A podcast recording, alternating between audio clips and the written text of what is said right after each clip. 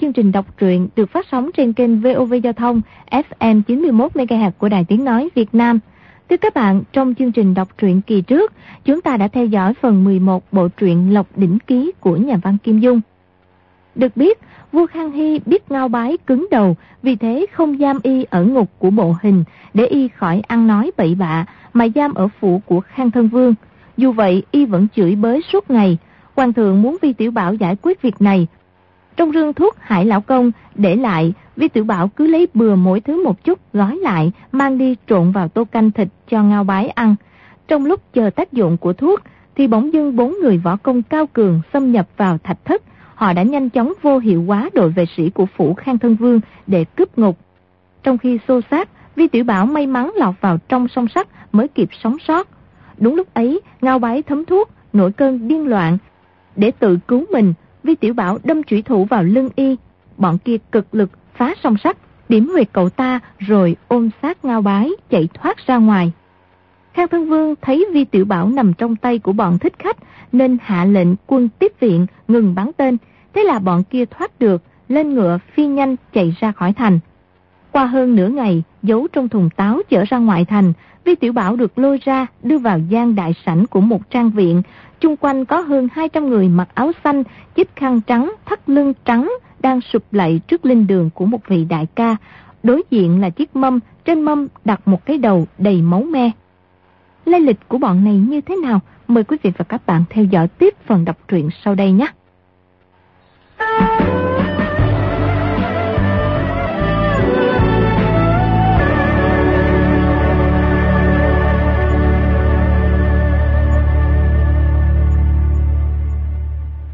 Một số hán tử lại xông đứng lên, có một số vẫn nằm phục dưới đất khóc lớn. Vì tiểu bảo nghĩ thầm, nam tử hán đại trưởng phu mà lại khóc lớn, độ biết xấu hổ. Cái thằng khốn nạn ngao bái có gì đâu tốt đẹp, chết đi có gì đâu tiếc. Cần gì các ngươi phải nịnh bợ long trọng vậy? Mọi người khóc một hồi, một lão già cao gầy bước tới cạnh Linh Dị cao giọng nói. Khắc gì huynh đệ, mối thù lớn của Doãn Hương Chú chúng ta đã rửa xong. Thằng khốn cao bái rốt cuộc đã chết. Quả thật là chuyện mừng của thanh một đường thiên địa hội chúng ta. Di Tiểu Bảo nghe tới tám chữ thằng khốn ngao bái rốt cuộc đã chết. Trong tay ù lên, vừa sợ vừa mừng. Một ý nghĩ như tia chớp lóe lên trong óc. À, họ không phải là bộ thù của ngao bái, mà là kẻ thù của ngao bái. Lão già cao gầy nhìn xuống dưới, nói mười mấy câu. Di Tiểu Bảo hoàn toàn không nghe thấy gì. Qua một lúc định thần lại, mới từ từ nghe thấy lời y, nhưng mất một đoạn lớn ở giữa. Chỉ nghe y nói. Hôm nay, chúng ta đại nao vũ khang thần dương, giết chết gạo bái toàn quân toàn dân trở về. Một thác đát thế ắt dơ mật. Đối với đại nghiệp phán tên phục binh của bản hội, qua thật có chỗ rất hay. Huynh đệ các đường khác trong bản hội biết được, nhất định sẽ không phục thanh một đường chúng ta, có trí dũng cảm, dám nói, dám làm. Đúng vậy, đúng vậy, đúng vậy. Lần này thanh một đường chúng ta quả thật rất dễ dàng. Liên qua đường, xích qua đường bọn họ vốn vẫn khoe khoang. Nhưng đâu có ai làm được chuyện kinh thiên động địa như thanh một đường ta. Chuyện này mà đồn ra khắp thiên hạ nghe. Chỉ e là trong quán trà khắp nơi đều theo dịch thành chuyện tích mà để kể sau này á. Tương lai đánh đuổi được người thác đác ra ngoài cửa quan. Danh tiếng của thanh một đường sẽ lưu truyền bất hủ. Nè, cái gì mà đuổi người thác đác ra ngoài cửa quan phải chém tận giết tuyệt bọn thác đác, tên nào cũng chết, không có đất chôn. Mọi người, người một câu, ta một tiếng, tinh thần phấn chấn, dáng vẻ bi thương mới rồi trong chớp mắt đã quét sạch. Vì Tiểu Bảo nghe tới đó lại càng không ngờ giật gì nữa, biết những người này là chí sĩ chống lại triều đình. Y trước khi gặp Mao Tập Bát trên chợ búa phố phường ở Dương Châu, đã nghe người ta nói rất nhiều sự tích anh hùng nghĩa hiệp phản thanh phục minh của thiên địa hội. Năm ấy, quân Thanh đánh chiếm Dương Châu, thả sức tàn sát, hãm hiếp, cướp bóc, không điều ác nào không làm. Những vụ Dương Châu, thập nhật, gia đình tam đồ, quả thực thê thảm không nỡ nhắc tới. Trong thành Dương Châu, cơ hồ, nhà nào cũng có người gặp nạn trong cuộc tàn sát ấy. Vì thế người Dương Châu, so với người nơi khác vô hình trung, còn khâm phục các nghĩa sĩ chống thanh hơn mấy phần. Lúc bấy giờ chẳng qua chỉ mới sau vụ Dương Châu thập nhật hơn 20 năm.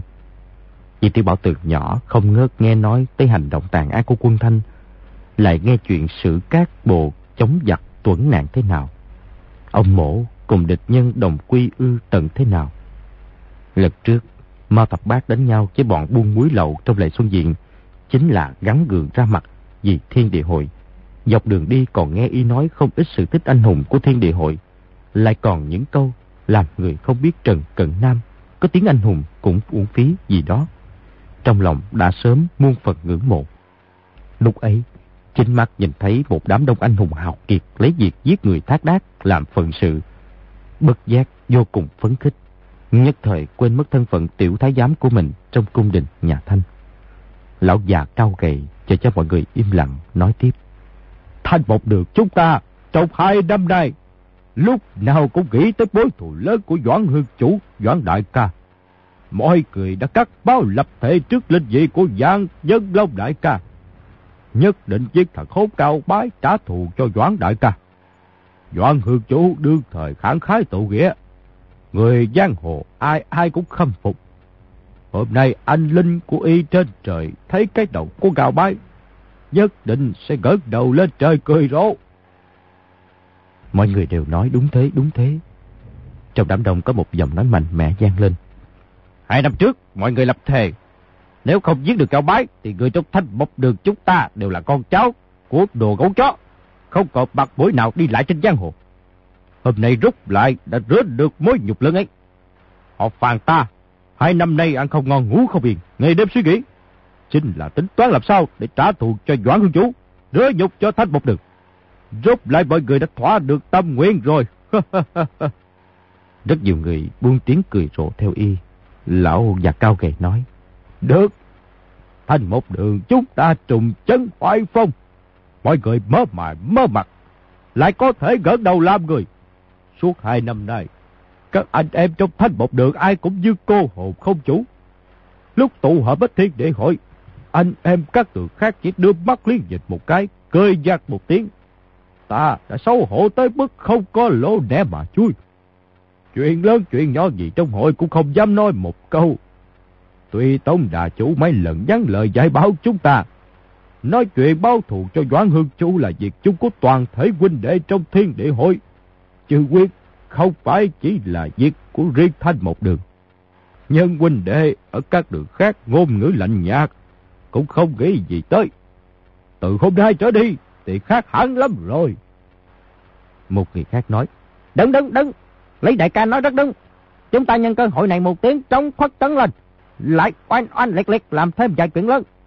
Thằng ác ta cao bá này có hiệu là mãn châu đệ nhất dũng sĩ, mà hôm nay chết với chúng ta ta. Thì những đệ nhị dũng sĩ gì đó, tam dũng sĩ gì đó. đệ tứ luôn của mãn châu, e cũng phải chết cả thôi. Mọi người vừa nghe thấy lại cười ầm lên. Vì tiểu bảo nghĩ thầm. Các ngươi lúc thì khóc lúc thì cười. thì có giống hệt cái bọn trẻ con. Trong đám đông chợt có một giọng lạnh lùng vang lên. Là thanh một đường chúng ta giết chết ngao bái à?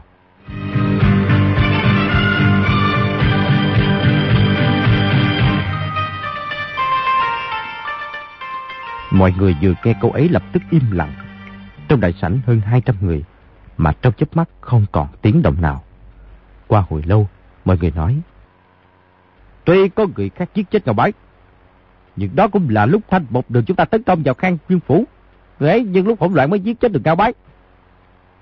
Té ra là thế. Người có giọng nói mạnh mẽ cao giọng hỏi. Kỳ Lão Tam, người nói câu ấy là có lý gì? Ta có ý gì đâu. Không có ý gì cả. Có một chút ý gì cũng không. Chỉ có điều, nếu huynh đệ các đường khác nói phen này thanh một đường, quả rất quay phong. Nhưng không biết là vị huynh đệ nào trong đường giết ngao bái thế. Câu ấy mà hỏi ra, chỉ e có chỗ khó trả lời. Mọi người đừng ngại gì, thử nghĩ xem, người ta nói và người ta hỏi câu ấy không. Chỉ e trong một ngàn người sẽ có tới 999 người hỏi như vậy. Mọi người cứ khoe khoang trác gian lên mặt mình, thì không khỏi, không khỏi có chỗ Mọi người đều tự hiểu trong lòng rồi mà. Mọi người đều buồn bã, đều cảm thấy lời y nói rất trái tai, nhưng đúng là sự thật, khó mà bắt bẻ. Lại qua hồi lâu, lão già cao gầy nói. Chuyện tên tiểu thái giám trong cung đình nhà Thanh không ra được không ra cái này giết chết ngào bái là sự thật. Cũng không thể nói trái với lương tâm được. Mọi người ngớ mặt nhìn nhau. Có người không ngừng lắc đầu. vốn là vô cùng vui mừng. Nhưng nghĩ tới việc người giết cao bái hoàn toàn không phải là huynh đệ trong thanh một đường. Lập tức đều cảm thấy rất cục hứng. Trong hai năm nay bán được không có người chú trì. Mọi người tôn huynh đệ, tạm giữ quyền hương chủ. Bây giờ đã trả xong bối thù lớn của Doãn Hương Chủ. Huynh đệ trả lại lệnh bại trước lệnh dây của Doãn Hương Chủ. Xin các huynh đệ cho người tài giỏi khác. Nói xong quỳ xuống trước linh dị. Hai tay nâng một tấm bài gỗ lên, lạy mấy lạy rồi đứng lên, đặt tấm lệnh bài xuống trước linh dị. Một người nói. Lý đại ca, trong hai năm nay, người sắp xếp xử lý hội vụ đâu ra đó. Chức hương chủ này, ngoài ngươi ra, đâu còn ai xứng đáng. Ngươi cũng không cần khách khí nữa, cứ thu lại tấm lệnh bài đi. Chứ cái hương chủ này cũng không phải là theo ý chúng ta. Muốn ai làm á, thì người ấy làm mà được. Đây là do Trần Tổng Đà chủ quỷ phái. Tuy quy củ là như vậy, nhưng trước nay vẫn là mỗi đường bàn định xong, báo lên. Người trên trước nay chưa từng bác bỏ bao giờ. Cái gọi là ủy phái chẳng qua chỉ là theo lệ chung mà thôi. Theo như huynh đệ biết, hư chủ mới của các đường trước nay đều do hư chủ cũ tiến cử. Hư chủ cũ hoặc tuổi già hoặc có bệnh, có khúc ghi lâm chung, để lại lời à, di ngôn. Trước đây hư chủ bán đường chọn người tiếp nhiệm chưa từng có lệ là tự mình bầu lên. Doãn hư chủ bất hạnh bị ngao bái hại chết, thì còn có di ngôn gì mà để lại được. Dạ lão lục, chuyện này ngươi cũng không phải không biết, tại sao lại còn bới ra ở đây?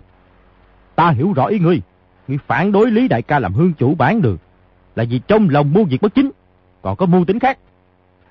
Di Tiểu Bảo nghe tới ba chữ giả lão lục, trong lòng hoảng sợ, nhớ lại bọn buôn muối lậu ở Dương Châu, chính là tìm kiếm người này. Quay đầu nhìn y một cái, quả nhiên thấy y đầu trọc bóng loáng, một cái biếm tóc nhỏ không có được mấy sợi, trên mặt có một vết sẹo đau chém. Giả lão lục tức giận nói, ta trong lòng mưu đồ bất chính chuyện gì? Có mưu tính các chuyện gì? Thôi hạt tử, cứ nói ra cho rõ ràng luôn đi, chứ đừng ngậm máu phun người. Người họ thôi bị mù một mắt cao giọng nói. Mở toàn cửa sổ nói lời sáng. Trong thanh một đường, ai không biết ngươi muốn quan phu tử anh rể ngươi làm hương chú. Quan phu tử mà làm hương chủ, thì ngươi sẽ là quốc cử lão gia. Đó không phải là đại quyền trong tay, muốn gió được gió, muốn mưa được mưa à. Quan phu tử có phải là anh rể ta không là một chuyện khác. Lần này tấn công vào Khang Dương Phủ là quan phu tử xuất lãnh. Cuối cùng đại công cáo thành, khải hoàng trở về, bằng vào tài cán của anh rể ta thì y không làm hương chủ được à. Lý đại ca tư cách già dặn, nhân duyên tốt đẹp, ta hoàn toàn không phản đối y. Có điều nói tới bản lĩnh thì rốt lại thì quan phu tử vẫn hơn nhiều. Thôi hạt tử đột nhiên buông tiếng cười rộ. Trong tiếng cười đầy vẻ khinh miệt. Và lão lục tức giận nói. Ngươi cười cái gì? Chẳng lẽ ta nói sai sao? Không sai. Giả lục ca chúng ta làm sao nói sai được? Ta chỉ là cảm thấy quan phu tử bản lĩnh quá lợi hại. Năm cửa quan thì qua rồi, nhưng sáu tướng vẫn chưa chém. Việc đến lúc quan yếu lại dường tên đại cừu nhân ngao bái cho một đứa trẻ con và ngươi ta giết chết.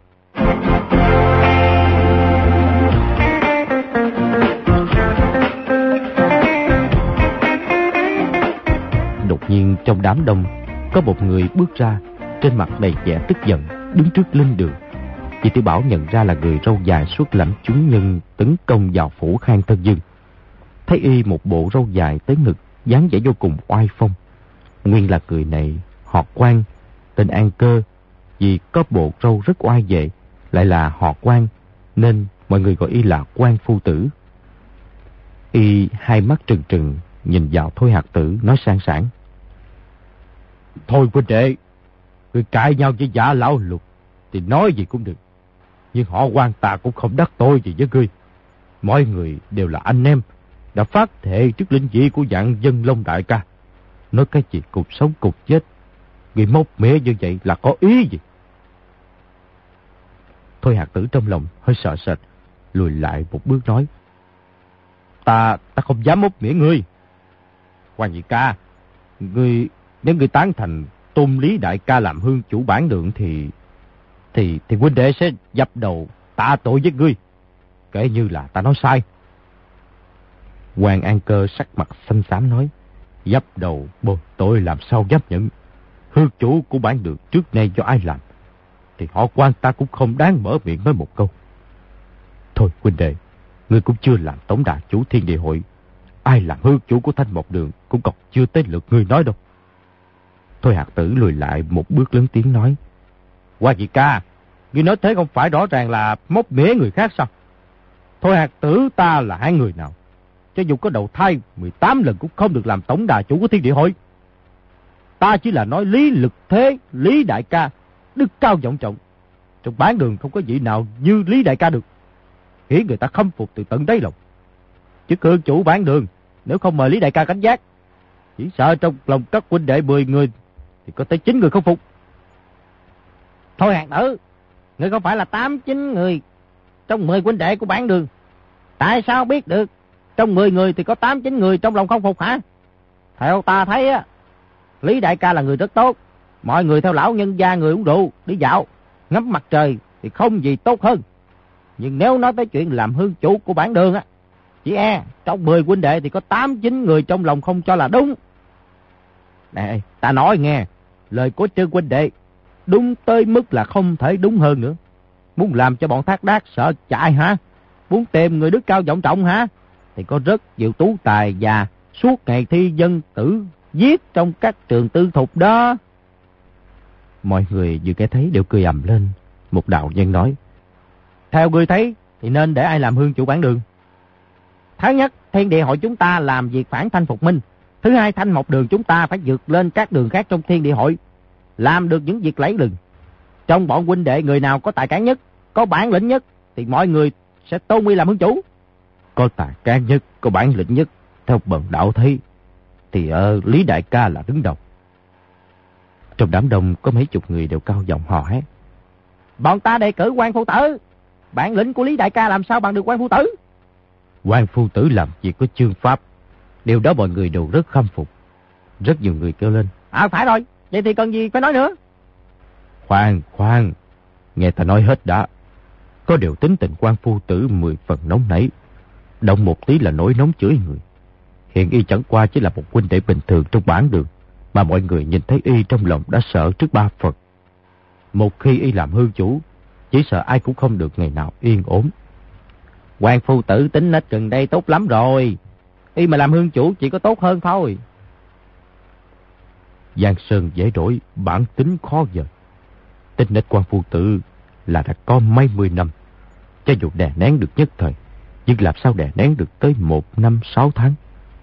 Hương chủ thanh một đường là việc trọn đời. Không thể giao cho một người tính nết không tốt, khiến các huynh đệ bất hòa, nhân tâm ly tán, không khỏi làm hỏng đại sự. Quyền trinh đạo trưởng, ta thấy tính nết của ngươi cũng không có chỗ nào cao minh đâu nha. Đạo dân kia đạo hiệu là quyền trinh. Nghe y nói thế, hô hô cười rộ nói. Đúng là việc của mọi người tự mình biết. Tính nết bậc đạo không tốt, đắc tội với nhiều người, nên cố gắng ít mở miệng. Có điều cử hương chủ là việc lớn của bản đường. Bậc đạo nhìn không được phải nói vài câu. Tính nết bậc đạo không tốt, không làm hương chủ cũng không hề gì. Vì huynh đệ nào thấy không thuận mắt, không tới nói chuyện với ta thì cũng tốt thôi. Tránh ra cho xa, thì cũng được. Nhưng nếu bần đạo làm hương chủ, há lại không đếm xỉa ngó ngàng gì tới, cũng tránh ra cho xa sao? Cũng không ai cử ngươi làm hương chủ, tại sao lại lôi ngươi ra kéo đông chỉ tay? Quyền Trinh đùng đùng nổi giận, cao giọng nói. Dạ lão lục, bằng hữu giang hồ gặp bậc đạo Phật nhiều đều tôn xưng một tiếng đạo trưởng. Ngay tổng đà chủ cũng còn khách khí với ta. Chứ đâu có vô lễ như ngươi. Ngươi cậy thế người khác, muốn khinh rẻ quyền trinh ta không phải dễ đâu. Ta nói rõ với ngươi, quan phu tử muốn làm hương chủ bán đường, thì quyền trinh ta là người đầu tiên không tán thành. Y muốn làm chức hương chủ này, thì trước tiên là phải làm xong một việc. Chỉ cần làm xong việc ấy thì bần đạo không phản đối nữa. Cậy vào thế người khác. Trong lòng, đã vô cùng tức giận. Chỉ vì một là quyền trinh đạo nhân võ công cao cường, y lại đùng đùng nổi giận. Quả thật không dám trả treo với y. Hai là vị đạo nhân này rất có tiếng tâm trên giang hồ. Tổng đại chủ khách khí với y quả là chuyện có thật. Mình muốn ủng hộ anh rể làm hương chủ bản đường. Nếu người này cứ ra sức cản trở, quả thật là một chướng ngại rất lớn. Nghe y nói chỉ cần anh rể làm một việc thì không phản đối y làm hương chủ nữa. Trong lòng chợt mừng rỡ hỏi, là chuyện gì? Người kinh nói ra xem. Việc lớn thứ nhất mà quan phu tử phải làm chính là phải ly hôn với thập túc chân kim giả kim đào. Câu ấy vừa nói ra, mọi người lập tức cười ầm lên. Nguyên thập túc chân kim giả kim đao mà quyền trinh đạo trưởng nói tới chính là vợ quan phu tử, chị ruột giả lão lục. Nàng sử dụng một đôi kim đao. Người ta nói đùa với nàng, đều cố ý hỏi, quan tẩu tẩu, hai thanh kim đao của ngươi tốt lại là vàng thật hay vàng giả? Nàng nhất định sẽ trình trọng nói, vàng thật đủ tuổi, vàng thật đủ tuổi, đời nào có chuyện giả. Vì thế, có cái ngoại hiệu là thập túc chân kim. Quyền trinh đạo nhân đòi quan phu tử ly hôn với vợ y, há lại không dạch trần chỗ hay của giả lão lục. Thật ra thập túc chân kim giả kim đao là người lòng ngay miệng thẳng, cũng là một người tốt. Em nàng là giả lão lục, cũng không xấu. Chỉ là đề cao anh rể quá đáng. quan phu tử lại tính tình nóng nảy thô bạo, đắc tội với nhiều người. Mọi người sau lưng cũng không khỏi bàn tán ra vào. quan an cơ giơ tay, mình một tiếng đập mạnh xuống bàn một cái quát. Quyền trên đầu trước, người nói vậy là ý gì? Ta làm hương chủ hay không thì có quan hệ gì?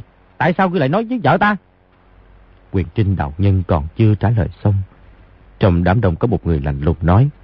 Quan phu tử, Doãn hương chủ cũng không đắc tội với ngươi. Ngươi đập linh đường của y làm gì vậy? Nguyên là cái đập của quan an cơ mới rồi, là đập lên linh tòa. Quan an cơ trong lòng cả sợ. Y tuy nóng nảy thô bạo, nhưng cũng rất khôn ngoan cơ trí cao giọng nói. Là huynh đệ sai rồi. Bèn quỳ xuống trước linh đường lạy mấy lại rồi nói. Doãn đại ca, huynh đệ trong lúc tức giận đập một cái lên linh tòa của người. Quả thật là huynh đệ không phải. Xin anh linh của lão nhật gia người trên trời được trách. Nói xong bình bình đập đầu mấy cái thành tiếng. Mọi người thấy y như thế cũng không truy cứu nữa. Thôi hạt tử nói. Mọi người đều nhìn thấy quan phu tử quan minh lỗi lạc đúng là một hảo hán. Chỉ là tính tình nóng nảy không kiềm chế được. Y làm sai tức khắc nhận sai. Điều đó đương nhiên rất tốt. Nhưng nếu làm chức hương chủ, làm sai một chuyện cũng có quan hệ rất lớn. Cho dù nhận sai thì có tác dụng gì? Hoàng An Cơ vốn giọng nói sang sảng chất vấn quyền trinh đạo nhân. Tại sao lại nói tới thập túc chân kim giả kim đao vợ y? Nhưng trong lúc tình nộ lại đập xuống bàn thờ Doãn Hương Chủ một chưởng, bị người ta trách. Tuy đã lập tức dập đầu lại trước đinh vị của Doãn Hương Chủ, các Quỳnh đệ không hỏi tới nữa, nhưng khí thế đã giảm, nhất thời không tiện lý luận với quyền trinh đạo nhân. Quyền trinh cũng nhân cơ hội dớt giác cười nói. Hoàng phu tử, ta với ngươi là anh em một nhà. Trước nay ra sống giàu chết với nhau đã trải qua vô số nguy hiểm. Đừng vì chuyện cãi cọ nhất thời mà làm mất hoạt khí với anh em. Mới rồi là bậc đạo nói đùa. Ngươi bỏ qua cho. Về nhà đừng nói với giả kim đao tẩu tẩu. Nếu không cô ta tìm tới giặt râu bật đạo thì không phải chuyện đùa đâu. Mọi người đều phi cười. Quan An Cơ đối với đạo nhân này vốn úy kỵ ba phần, chỉ đành cười theo. Mọi người nghe một câu, ta một tiếng. Người nói Lý Đại ca hay, kẻ nói quan phu tự tốt, Thủy chung không quyết định được.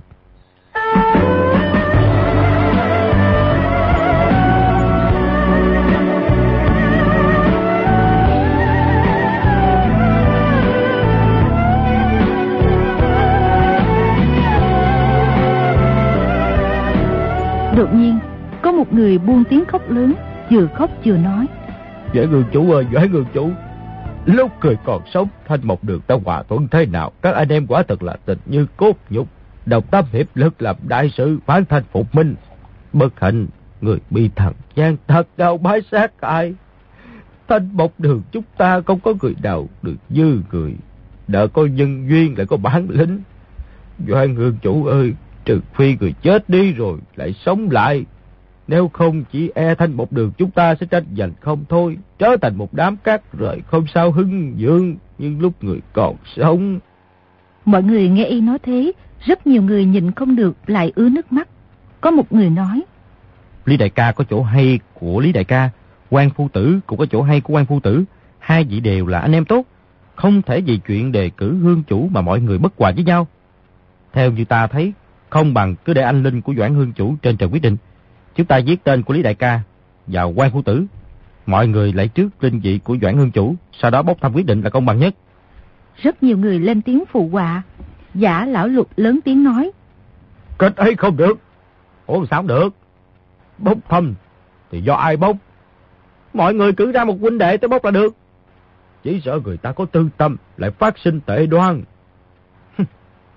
trước linh vị của Doãn Hương Chủ, ai dám lớn mật như vậy? Dám lừa dối trước linh vị của Doãn Hương Chủ? Lộc người khó lường, không thể không đề phòng. Trừ phi là ngươi muốn tác đại. Thằng tiểu tử ngươi chửi ai? Ta chửi cái thằng tiểu tử ngươi thì đã làm sao? Ta nhịn ngươi lâu rồi, nhưng ngươi chửi ta thì bất cứ thế nào cũng không thể nhịn được nữa. Soạt một tiếng, rút cương đao ra, tay trái chỉ đối phương quát. Thôi hạt tử, hai anh em ta ra ngoài diễn so tài. Thôi hạt tử từ từ rút đao ra nói. Đây là ngươi khiêu khiến ta bị bức bách phải ứng chiến. quan phu tử, người chính tai nghe thấy kìa. Mọi người đều là anh em, không thể vì chuyện này mà động đao động kiếm. Thôi huynh đệ, ngươi chỉ cậu em ta là ngươi không đúng. Ta đã sớm biết ngươi sẽ nói ta không đúng. Ngươi còn chưa làm hương chủ mà đã như vậy rồi. Nếu làm rồi, thì còn tới đâu? Chẳng lẽ ngươi chửi tổ tiên người ta là đúng sao? Ngươi chửi con bà cậu em ta. Theo ngươi tính thì là người gì của ta? Mọi người không nhìn được cười, cười ầm lên. Nhất thời trong đại sảnh ầm ỉ một hồi. Giả lão lục thấy anh rẽ ra mặt gì mình, lại càng hung hăng, muốn ra ngoài sân. Lại có người cản lại khuyên. Giả lão lục, người muốn anh rể, người làm hương chủ thì không nên đắc tội với quá nhiều người. Chuyện mới vừa rồi cũng nên nhường người ta một bước. Thôi hạt tử từ từ tra đao dọc vỏ nói. Ta cũng không phải là sợ ngươi. Chẳng qua mọi người lấy nghĩa khí làm trọng. Anh em một nhà không thể động đao, động kiếm đánh nhau sống chết thôi. Rồi tóm lại quan phu tử mà làm hương chủ thì họ thôi ta, nói thế nào cũng không tán thành. Tính nết quan phu tử còn chịu được, chứ tính nết giả lão lục thì không chịu được. Diêm dương còn, còn dễ gặp, chứ tiểu quỷ mới khó lòng. Di tiểu Bảo đứng bên cạnh, nghe mọi người, ngươi một câu, ta một câu tranh chấp không thôi. Có người lớn tiếng chửi mắng, lại có người muốn động võ đánh nhau, trừng trừng nhìn nhau, cảm thấy thú vị. Lúc đầu y cho rằng bọn người này là bộ thuộc của Ngao Bái, chắc chắn sẽ giết mình để tế diện Ngao Bái. Đến khi biết họ rất căm giận Ngao Bái, trong lòng lập tức như buông được một khối đá lớn xuống. Nhưng nghe họ tranh cãi về chuyện phản thanh phục minh gì đó, lại lo lắng. Họ tự nhiên coi mình là tiểu thái giám trong cung đình nhà Thanh. Bất kể biện bạch thế nào, nhất định họ cũng không tin. Đến khi chọn hương chủ xong, chuyện đầu tiên là sẽ giết mình. Đó không phải là phản thanh phục minh sao? Người Thanh ở đây, ngoài lão tử ra còn có ai khác đâu. Ôm mà nói lại, mình ở đây nghe được bí mật của họ. Cho dù không giết mình để diệt khẩu, cũng nhất định nhốt mình lại suốt đời không được chiêu sinh luôn. Lão tử chỉ còn cách dưới chân bôi dầu là thưởng sách. Y từ từ từng bước từng bước lùi ra cạnh cửa, chỉ mong tình thế trong sảnh hỗn loạn hơn để tiện đào tẩu. Chỉ nghe một người nói. Chuyện bốc thăm thì quyến quặt lắm, giống như ờ, trẻ con chơi đùa. Ta nói một câu, cứ mời Lý Đại ca và quan phu tử dùng võ công quyết thắng bại. Quyền cước cũng tốt, võ khí cũng tốt. Điểm tới là ngừng, không được làm người khác bị thương. Mọi người đứng bên cạnh mở mắt ra nhìn, ai thắng ai bại rất rõ ràng. Ai cũng không được dị nghĩ. Dạ lão lục tán thành đầu tiên, cao giọng nói. Hay lắm, chỉ cứ tỉ võ quyết thắng thôi. Nếu Lý Đại ca thắng thì giả lão lục này ủng hộ Lý Đại ca làm hương chủ. Y vừa nói câu ấy, Di Tiểu Bảo lập tức nghĩ thầm. Ngươi tán thành tỷ võ, vậy thì nhất định võ công của anh để ngươi cao cường hơn. còn tỷ gì nữa? Ngay Di Tiểu Bảo cũng nghĩ thế, thì người khác tự nhiên cũng đều nghĩ thế. Phe ủng hộ họ Lý lập tức nhao nhao phản đối, có người nói. Làm hương chủ thì nhất định phải khiến cho anh em trong toàn đường hòa thuận đồng lòng. Còn võ công cao hay thấp không quan hệ gì cho lắm nghe. Nếu muốn lấy việc tỷ võ để quyết định ai làm hương chủ, vậy nếu trong huynh đệ bản đường có ai võ công cao hơn quan phu tử, thì có để y làm hương chủ không? Đây không phải là đề cử hương chủ, mà là đã lôi đài. quan phu tử ngại gì không dựng lôi đài, để anh hùng hảo hán trong thiên hạ tới đã lôi đài. Nếu gian tặc ngao bái không chết, y là mãn châu đệ nhất dũng sĩ, võ công của quan phu tử chưa chắc thắng được y. Đã lôi đài xong, chẳng lẽ lại mời ngao bái làm hương chủ của chúng ta sao? Mọi người vừa nghe thấy nhìn không được đều cười ầm lên. Đang ầm ĩ, chợt có người lạnh lùng nói. Doãn hương chủ ơi, Doãn hương chủ, người vừa chết xong. Mọi người đều coi thường người. Di tiểu Bảo nhận ra được giọng nói người này, biết là kỳ lão tam, chuyên ăn nói lạnh lùng. Mọi người lập tức yên lặng, kế đó mấy người đồng thời hỏi. Kỳ lão tam, ngươi nói như vậy là có ý gì vậy? Họ kỳ ta đâm trước đã dập đầu trước linh vị của dạng dân Long Đại ca và Doãn Hương Chủ. Cắt mau ở tay còn lập lời trọng thể, quyết ý trả thù cho Doãn Hương Chủ. Chính miệng nói, vậy huynh đệ nào giết được cao bái trả được mối đại thù cho Doãn Hương Chủ, thì kỳ bưu thanh ta sẽ tốt y làm hương chủ bán được. Dốc lộc tuân lệnh của y, quyết không trái lời. Cầu ấy, kỳ lão tam ta đã nói ra, Họ kỳ ta nói ra là nhớ quyết không phải như đám cho đâu. Lúc ấy trong đại sảnh hoàn toàn yên ắng, không nghe được một tiếng thở. Nguyên là câu ấy người nào trong đại sảnh cũng đã nói. Qua một lúc, giả lão lục lại là người đầu tiên không nhịn được nói.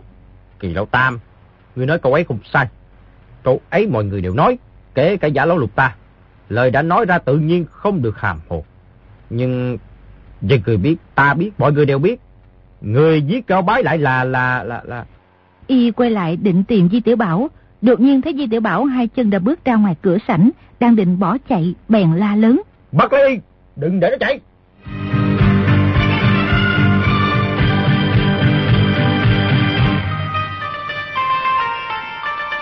Di Tiểu Bảo co chân chạy mau, nhưng trong chớp mắt đã có sáu bảy người chụp lấy, mười mấy cánh tay đồng thời túm lấy y, để y trở vào sảnh. Di Tiểu Bảo cao giọng kêu lên. Ê, ê, ê, ê, ê, con cù đen các người làm gì hả? Làm gì đẩy lão tử ta đi đi đâu hả? Y nghĩ lần này cho dù không sống được, chẳng bằng cứ chửi cho sướng miệng rồi sẽ nói. Trong đám đông có một người ăn mặc như tú tài bước ra nói. Tiểu huynh đệ, khoan chửi đã. Ý, ngươi là kỳ lão tam phải không ta? Người kia đúng là kỳ lão tam kỳ bưu thanh, ngạc nhiên nói.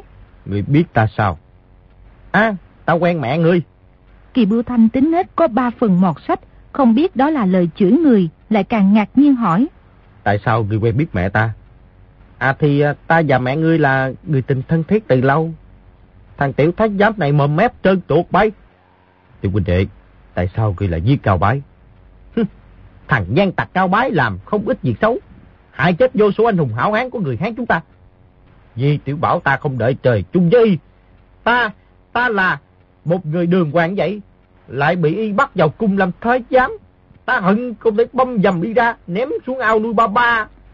Y biết càng nói năng khẳng khái, thì sinh cơ càng lớn. Kỳ Bưu Thanh hỏi. Ngươi làm thái giám lâu chưa? Có gì đâu lâu, chưa tới nửa năm. Ta vốn là người Dương Châu, bị y bắt tới Bắc Kinh. Thằng ngao bái chết đi, cũng phải à. Lên núi đao, vào giặt dầu, đóng đinh sắt lên vách, xuyên dây xích dầu sọ liên tiếp chửi người bằng lối nói trong chợ búa ở Dương Châu. Một hán tử trung niên gật đầu nói. Đúng y là người Dương Châu. À thúc, người Dương Châu chúng ta bị quân thác đát Mãn Châu á, tàn sát rất là thê thảm. Liên tiếp 10 ngày, từ sáng đến tối không thôi. Ông nội ta, bà nội ta, bà nội lớn, bà nội thứ hai, bà nội thứ ba, bà nội thứ tư không người nào bị quân thác đát giết. Bọn quỷ mãn châu từ Đông Môn giết tới Tây Môn, từ Nam Môn giết tới Bắc Môn đều là do thằng Ngao Bái kia ra lệnh. Ta, ta với y có mối thù không đợi trời chung mà. Y nhớ tới chuyện người ta nói về vụ tàn sát Dương Châu thập nhật, càng nói càng đúng. Mọi người nghe tới mức trong lòng rúng động, liên tiếp gật đầu. Quan An Cơ nói. Thảo nào, thảo nào. Không những ông nội bà nội của ta, mà cả cha ta cũng bị ngao bái giết chết. Đáng thương, đáng thương. Nè, Năm nay ngươi bao nhiêu tuổi vậy? 13, 14 tuổi. Vụ tàn sát ở Dương Châu đã xảy ra hơn 20 năm. Tại sao cha ngươi cũng bị ngao bá giết? Di tiểu Bảo vừa thấy không đúng, nhưng đang bị đặt, bèn thuận miệng nói. Làm sao ta biết được? Lúc đó ta còn chưa sinh ra. Này mẹ ta nói lại bộ. Cho dù là mồ côi từ lúc còn trong bụng mẹ thì cũng không đúng. Thôi quý đệ, ngươi nói không đúng rồi. Tiểu huynh đệ đây chỉ nói cha y bị ngao bá giết chứ không nói là bị giết trong vụ Dương Châu thập nhật. Từ lúc Cao Bái lập quan lớn đến nay, có năm nào không giết người. Doãn hương chủ của chúng ta bị Ngao Bái hại chết, chẳng qua chỉ cách đây hai năm thôi. Ừ, đúng, đúng. À, tiểu, tiểu bằng hú, người nói Ngao Bái giết chết vô số anh hùng hảo hán, thì có liên can gì tới ngươi? Tại sao không liên can tới ta? Ta có một người bạn tốt bị ngao bái bắt vào cung hại chết. Ta và y cũng bị bắt một lượt. Ai vậy? Ai vậy? Người này rất có tiếng trên giang hồ nghe. Chính là Mao Thập Bát. Mười mấy người đồng thanh ồ một tiếng. Giả lão lục nói. Mao Thập Bát là bạn ngươi à? Y chưa chết đâu. Hả? Y chưa chết hả? Vậy thì tốt quá. Giả lão lục, ngươi ở Dương Châu chửi bọn buôn muối lậu. Mao Thập Bát vì ngươi mà đánh nhau. Ta còn giúp y chứ bộ. À, đúng là có chuyện đó. Tốt lắm. Vì tiểu bằng hữu này rốt lại là bạn hay thù. Chuyện đó có quan hệ rất lớn. Lão lục cứ dắt theo mấy vị huynh đệ đi mời Mao Thập Bát tới đây những người quen. Dạ. Giả lão lục quay người bước ra sảnh. Kỳ Bưu Thanh kéo một cái ghế tới nói. Tiểu huynh đệ mời ngươi ngồi. Di tiểu Bảo không hề khách khí, ngồi ngay lên. Kế đó có người đưa tới một tô mì, một chén trà. Di tiểu Bảo vốn đã rất đói, liền ăn hết sạch. quan An Cơ, Kỳ Bưu Thanh và Lý Lực Thế, tức người mà mọi người gọi là Lý Đại Ca, ngồi nói chuyện phím với y. Lời lẽ rất khách khí. Thật ra là hỏi về thân thế và tao ngộ của y. Di tiểu Bảo cũng không giấu giếm, thỉnh thoảng còn khoe khoang vài câu, chửi ngao bái vài câu, còn đem việc giúp đỡ hoàng đế Khang Hy bắt sống ngao bái thế nào, nhất nhất kể ra. Chỉ là chuyện học võ với Hải Lão Công và việc Khang Hy đích thân cầm đao động thủ thì không nói tới. Bọn quan An Cơ vốn đã nghe nói Ngao Bái là bị tiểu hoàng đế và một bọn thái giám nhỏ bắt sống. Nghe Di Tiểu Bảo nói rất sinh động, có quá nữa không phải là giả. quan An Cơ thở dài nói. Ngao Bái có hiệu là Mãn Châu đệ nhất dũng sĩ, không những bị người giết chết mà còn bị người bắt sống. Đúng là số trời. Trò chuyện hồi lâu, quan An Cơ, Lý Lực Thế, Kỳ Bưu Thanh đều là người lịch duyệt giang hồ. Tuy biết Di Tiểu Bảo lời lẽ có phần khoác lác, nhưng những chỗ cốt yếu thì không hề hàm hồ. Chợt nghe tiếng bước chân gian lên, cửa sảnh mở ra, hai đại hán khiêng một cái cán vào, giả lão lục đi phía sau nói. Anh rể đã mời Mao Tập Bác ra tới rồi. Di Tiểu Bảo nhảy bật lên, chỉ thấy Mao Thập Bác nằm trên cán, hai má hót vào, hố mắt thụt xuống, diện mạo mười phần tiều tụy bèn hỏi. Ngươi, ngươi, ngươi, ngươi bị bệnh hả? Mao Thập Bác được bọn giả lão lục khiên tới, chỉ biết là thanh mộc đường thiên địa hội có việc lớn muốn bàn, chứ không biết là chuyện gì. Đột nhiên nhìn thấy Di Tiểu Bảo, mừng rỡ như điên kêu lên. Tiểu, tiểu Bảo, ngươi, ngươi cũng trốn thoát rồi hả? Thiệt là tốt quá. Ta, ta suốt thời gian qua luôn nhớ tới ngươi. Chỉ mong cho vết thương lành, rồi sẽ vào quạt cung cứu ngươi ra. Thế này thì tốt quá.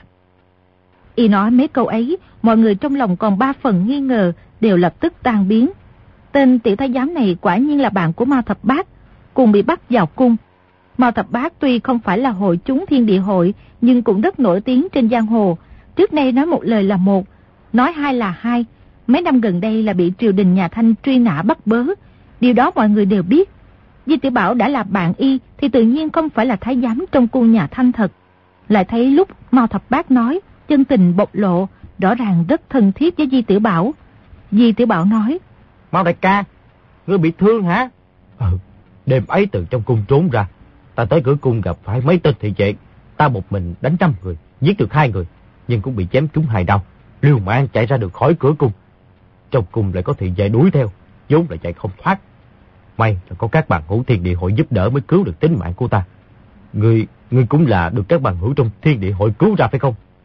Bọn quan ăn cơ lập tức thần sắc rất khó coi, cảm thấy chuyện này quả thật không vinh dự gì lắm. Nào ngờ Di Tiểu Bảo nói. À, đúng vậy. Lão Thái Giám kia bắt ta làm tiểu Thái Giám. Mãi đến hôm nay mới trốn ra được. May mà gặp được các vị các vị gia gia trong thiên địa hội đây nè. Quần hào trong thiên địa hội đều thầm thở vào một hơi. Biết Di Tiểu Bảo nói thế là muốn giữ thể diện cho họ, trong lòng thầm cảm kích. Người này tuy còn nhỏ tuổi nhưng rất xứng đáng là bằng hữu. Lúc ấy giả lão lục mời Mao Thập Bát và Di Tiểu Bảo vào sương phòng nghỉ ngơi. Quần hùng thanh mộc đường ngồi lại ở sảnh bàn bạc đại sự. Mao Thập Bát bị thương rất nặng, tuy đã dưỡng thương vài tháng nhưng vẫn còn rất yếu. Mới rồi được cán đi trên đường, lại bị lắc một lúc, vết thương đau buốt, tinh thần mệt mỏi. Định nói chuyện nhưng không còn sức lực. Di Tiểu Bảo nghĩ thầm. Bất kể thế nào họ cũng không giết mình đâu. Trong lòng thư thái, nằm cuộn tròn trên một chiếc ghế thái sư ngủ thiếp đi. Ngủ được một lúc, cảm thấy có người bế mình lên đặt xuống giường, đắp chăn cho mình.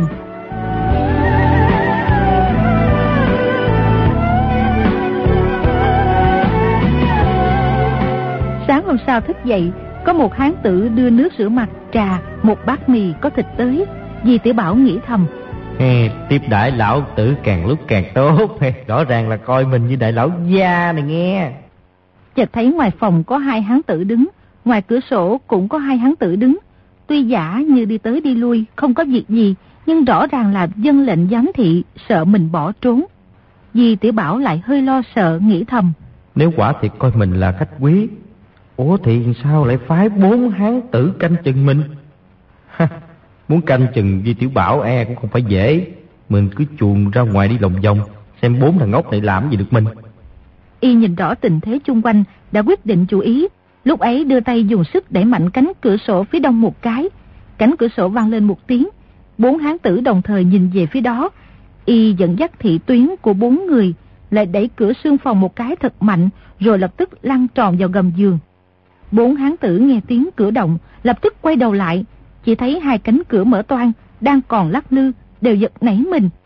Bốn người đang phụng mệnh giám thị Di Tiểu Bảo, đột nhiên thấy cửa phòng mở toang, ý nghĩ đầu tiên là y đã bỏ trốn. Bốn người cùng kêu, ái chà, rồi xông vào phòng, thấy Mao Thập Bát trên giường đang ngủ rất say. Di Tiểu Bảo thì không biết đã đi đâu, một người kêu lên. Thằng nhỏ này chạy chưa xa đâu, mau chia đuổi theo, để ta đi bẩm với thượng cấp. Dạ. Ba người giọt ra khỏi phòng, trong đó hai người nhảy lên mái nhà. Di Tiểu Bảo hắn giọng một tiếng, từ gầm giường khệnh khạng bò ra, bước ra ngoài cửa, đi thẳng lên đại sảnh. Vừa đẩy cửa ra, chỉ thấy quan An Cơ và Lý Lực Thế đang sống dai cùng ngồi. Một hán tử dân lệnh giám thị, y đang hớt hải bẩm báo. Thằng, thằng, thằng nhỏ đột nhiên bỏ trốn, bỏ trốn, không biết không biết chạy đi đâu nữa rồi. Chưa dứt lời, đột nhiên thấy Chi Tiểu Bảo xuất hiện, y a một tiếng, hai mắt trợn tròn, vẻ mặt kỳ quái không sao nói hết. Di Tiểu Bảo dương dương dài nói. Lý đại ca, quan phu tử, chào hai vị. quan An Cơ và Lý Lực Thế nhìn nhau một cái, rồi nhìn người kia nói. Đi đi ra đi, vô dụng quá rồi. À, à, mời ngồi, đêm qua tiểu huynh đệ ngủ ngon chứ. À, ngủ ngon lắm, ngủ ngon lắm. Cửa sổ trên hành lang đại sảnh đột nhiên kéo ra, hai người xông vào, một người nói. Quan phu tử, thằng nhỏ kia không biết trốn đi đâu. Chợt nhìn thấy Di Tiểu Bảo đang ngồi, ngạc nhiên nói. Ờ, ờ, ờ, ờ, ờ, ý, ý, ý. Di Tiểu Bảo nhịn không được cười hô hô, nói. Bố người lớn các ngươi thiệt là vô dụng quá. Ngay việc canh giữ một đứa nhỏ cũng không làm được. Ta mà muốn trốn, thì đã trốn lâu rồi. À, ngươi, ngươi làm sao ra được? Tại sao ta vừa chớp mắt một cái, thì bóng người cũng không thấy. Ngươi đã chạy mất rồi. Ta biết phép tàn hình nghe. Phép này thì không thể dạy ngươi được đâu. Thôi, các người đi ra đi. Quả thì có phép tàn hình ha. Hèn chi, nhìn hoàng thấy. Tiểu huynh đệ, tôi còn nhỏ mà thông minh, cơ cảnh, khiến người ta phải bội phục. Đột nhiên từ xa có tiếng gió ngựa văng vẳng vang lên, có một toán kỵ mã phóng tới. Quan An Cơ và Lý Lực Thế đồng thời đứng lên. Lý Lực Thế hạ giọng nói. Hoàng Bình Thác Đác à? Hoàng An Cơ gật gật đầu, đưa ngón tay vào miệng, huyết sáo ba tiếng. Liền có năm người chạy vào sảnh. Hoàng An Cơ nói. Mọi người chuẩn bị đi. Bảo giả lão lục sai người bảo vệ bao tập bát mau ra. Nếu đại đội quan quân Thác Đác kéo tới, không thể tiếp chiến, thì cứ theo kế hoạch đã bàn mà phân tán rút lui. Năm người dân dạ bước ra ngoài truyền lệnh. Hội chúng thiên địa hội chung quanh đều trở dậy. Quan An Cơ nói. Tiểu huynh đệ, người đi theo ta. Đột nhiên một người chạy mau vào sảnh, lớn tiếng nói. Tổng đà chủ Giá Lam! Cái gì? Tổng đà chủ xuất lãnh hương chủ năm đường đang phi ngựa tới đây. Sao người biết? Thuộc hạ ở trên đường gặp tổng đà chủ, người đích thân sai thuộc hạ về báo tin trước. Được, người đi ra ngoài nghỉ đi. Không phải quan binh đắc đác, mà là tổng đà chủ Giá Lâm. Mọi người cùng ra cổng đón tiếp. Tin tức vừa truyền ra, các phòng đều vang lên tiếng reo hò. Hoàng An Cơ dắt tay Di Tiểu Bảo nói. Tiểu huynh đệ, tổng đại chủ của bản hội Gia Lâm, chúng ta cùng ra đón.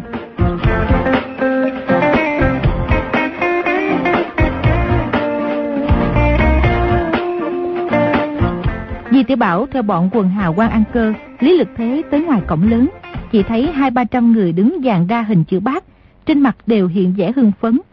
Qua một lúc, hai đại hán cán mau thập bát tới, Lý Lực Thế nói. Mau huynh, ngươi là khách, không cần khách khí. Đã ngưỡng mộ đại danh Trần Tổng Đà chủ từ lâu. Quả thật như sấm bình tài. Hôm nay được bái kiến cho dù cho dù phải chết lập tức thì thì cũng không uống. Y giọng nói yếu ớt nhưng trên mặt phương phớt ánh hồng vô cùng cao hứng. Nghe thấy tiếng gió ngựa tới gần, bụi đường bốc lên, mười con ngựa phóng tới. Ba người cưỡi ngựa đi đầu không chờ tới gần đã lật người nhảy xuống. Bọn Lý Lực Thế bước lên đón, nắm tay ba người trò chuyện vô cùng thân thiết. Di Tử Bảo nghe một người nói. Tổng đại chủ chờ phía trước, mời mấy vị lý đại ca, quan phu tự tới. Mấy người đứng lại bàn bạc vài câu, rồi sáu người bọn Lý Lực Thế, quan An Cơ, Kỳ Thanh Bưu, Quyền Trinh Đạo Nhân lập tức lên ngựa, cùng ba người kia phóng đi. Mao Thập Bác rất thất vọng hỏi. Trần Tổng Đại Chủ không tới à? Không ai trả lời được câu hỏi của y. Mọi người không được gặp Tổng Đà Chủ. Ai cũng cúi đầu chán nản. Di Tiểu Bảo nghĩ thầm. Người ta thiếu các ngươi một dạng lượng bạc chưa trả chắc. Hay là đánh bạc thua rồi? Sao mặt mũi khó coi vậy? Qua hồi lâu, một người cưỡi ngựa tới truyền lệnh, đọc tên 13 người, bảo họ tới gặp Tổng Đà Chủ. 13 người ấy cảm mừng, nhảy lên ngựa phóng mau về phía trước. Di Tiểu Bảo hỏi Mao Thập Bác. Mao Đại ca, chắc là Trần Tổng Đại Chủ lớn tuổi lắm rồi phải không Mao Đại ca? Ta, ta chưa có gặp qua. Trên giang hồ ai cũng ngưỡng mộ Trần Tổng Đại Chủ. Nhưng muốn gặp lão nhân gia người một lần thì quả thật rất khó. là cái gớm, có gì đâu lạ. Lão tử thì không mong gặp y chút nào. Quần hào thấy tình hình này có quá nữa là không được gặp Trần Tổng Đà Chủ, nhưng vẫn ôm hy vọng đứng chờ ngoài cổng lớn. Có người đứng lâu quá bèn ngồi xuống, có người khuyên Mao Thập Bát. Mao gia, người cứ vào trong nghỉ ngơi. Nếu Tổng Đà Chủ của bọn ta tới, ta sẽ lập tức mời Mao gia ra gặp. Không không, ta cứ ở đây chờ. Trần Tổng Đà Chủ đại giá quan lâm, tại hạ không chờ ngoài cổng thì thì quá vô lễ. À mà cũng không biết bao thập bát ta đời này kiếp này có phúc phận được gặp lão nhân gia người một lần không?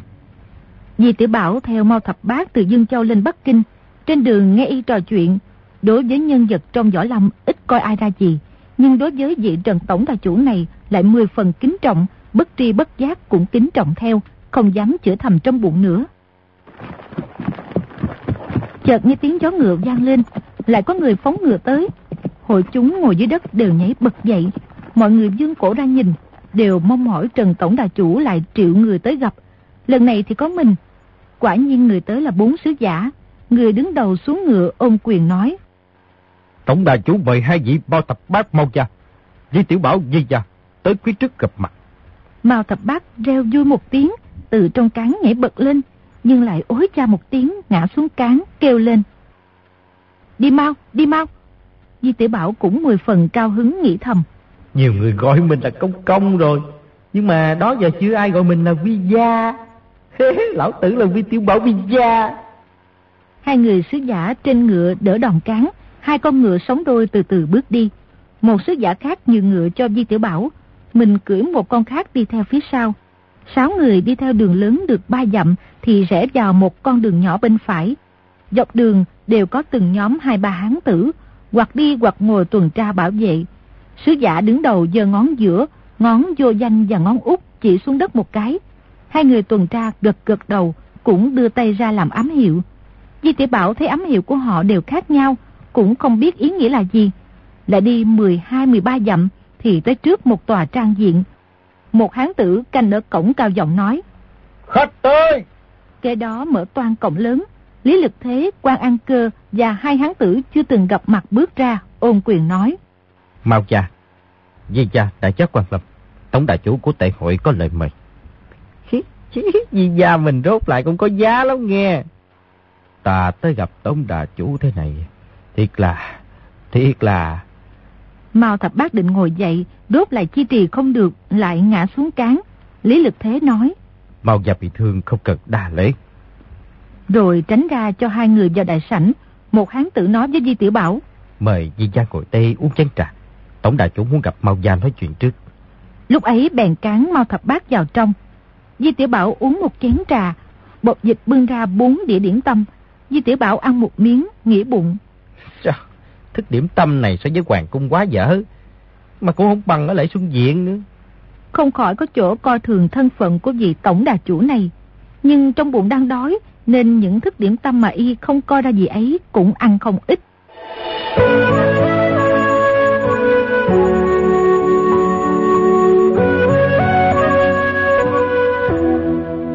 Qua thời gian khoảng xong một bữa cơm, bọn bốn người Lý Lực Thế cùng bước ra, trong đó một lão già râu bạc nói. À, Tổng đà chú mời Di gia. Di tiểu bảo dội nuốt miếng thức ăn đang còn trong miệng, chùi tay vào giặt áo mấy cái, theo bốn người bước vào. Tới ngoài một gian sương phòng, lão nhân kia dán rèm cửa lên nói. Tiểu Bạch Long Di Tiểu Bảo Di gia tới. Y lại biết cái ngoại hiệu bị đặt của mình. Nè, nhất định là mau đại ca nói ra rồi nè, hư thiệt nghe. Một thư sinh trung niên ăn mặc kiểu văn sĩ trong phòng đứng lên, vẻ mặt tươi cười nói. Mời vào. Di tiểu Bảo bước vào trong phòng, hai mắt láo liên nhìn quanh. Hoàng An Cơ nói. Chị này là Trần Tổng Đà Chủ của tệ hội. Di tiểu Bảo khẽ ngẩng đầu nhìn y, thấy người này thần thái hòa nhã, nhưng một quan như điện đang bắn tới mình, bất giác quảng sợ, hai gối khuỵu xuống, lập tức lạy phục xuống.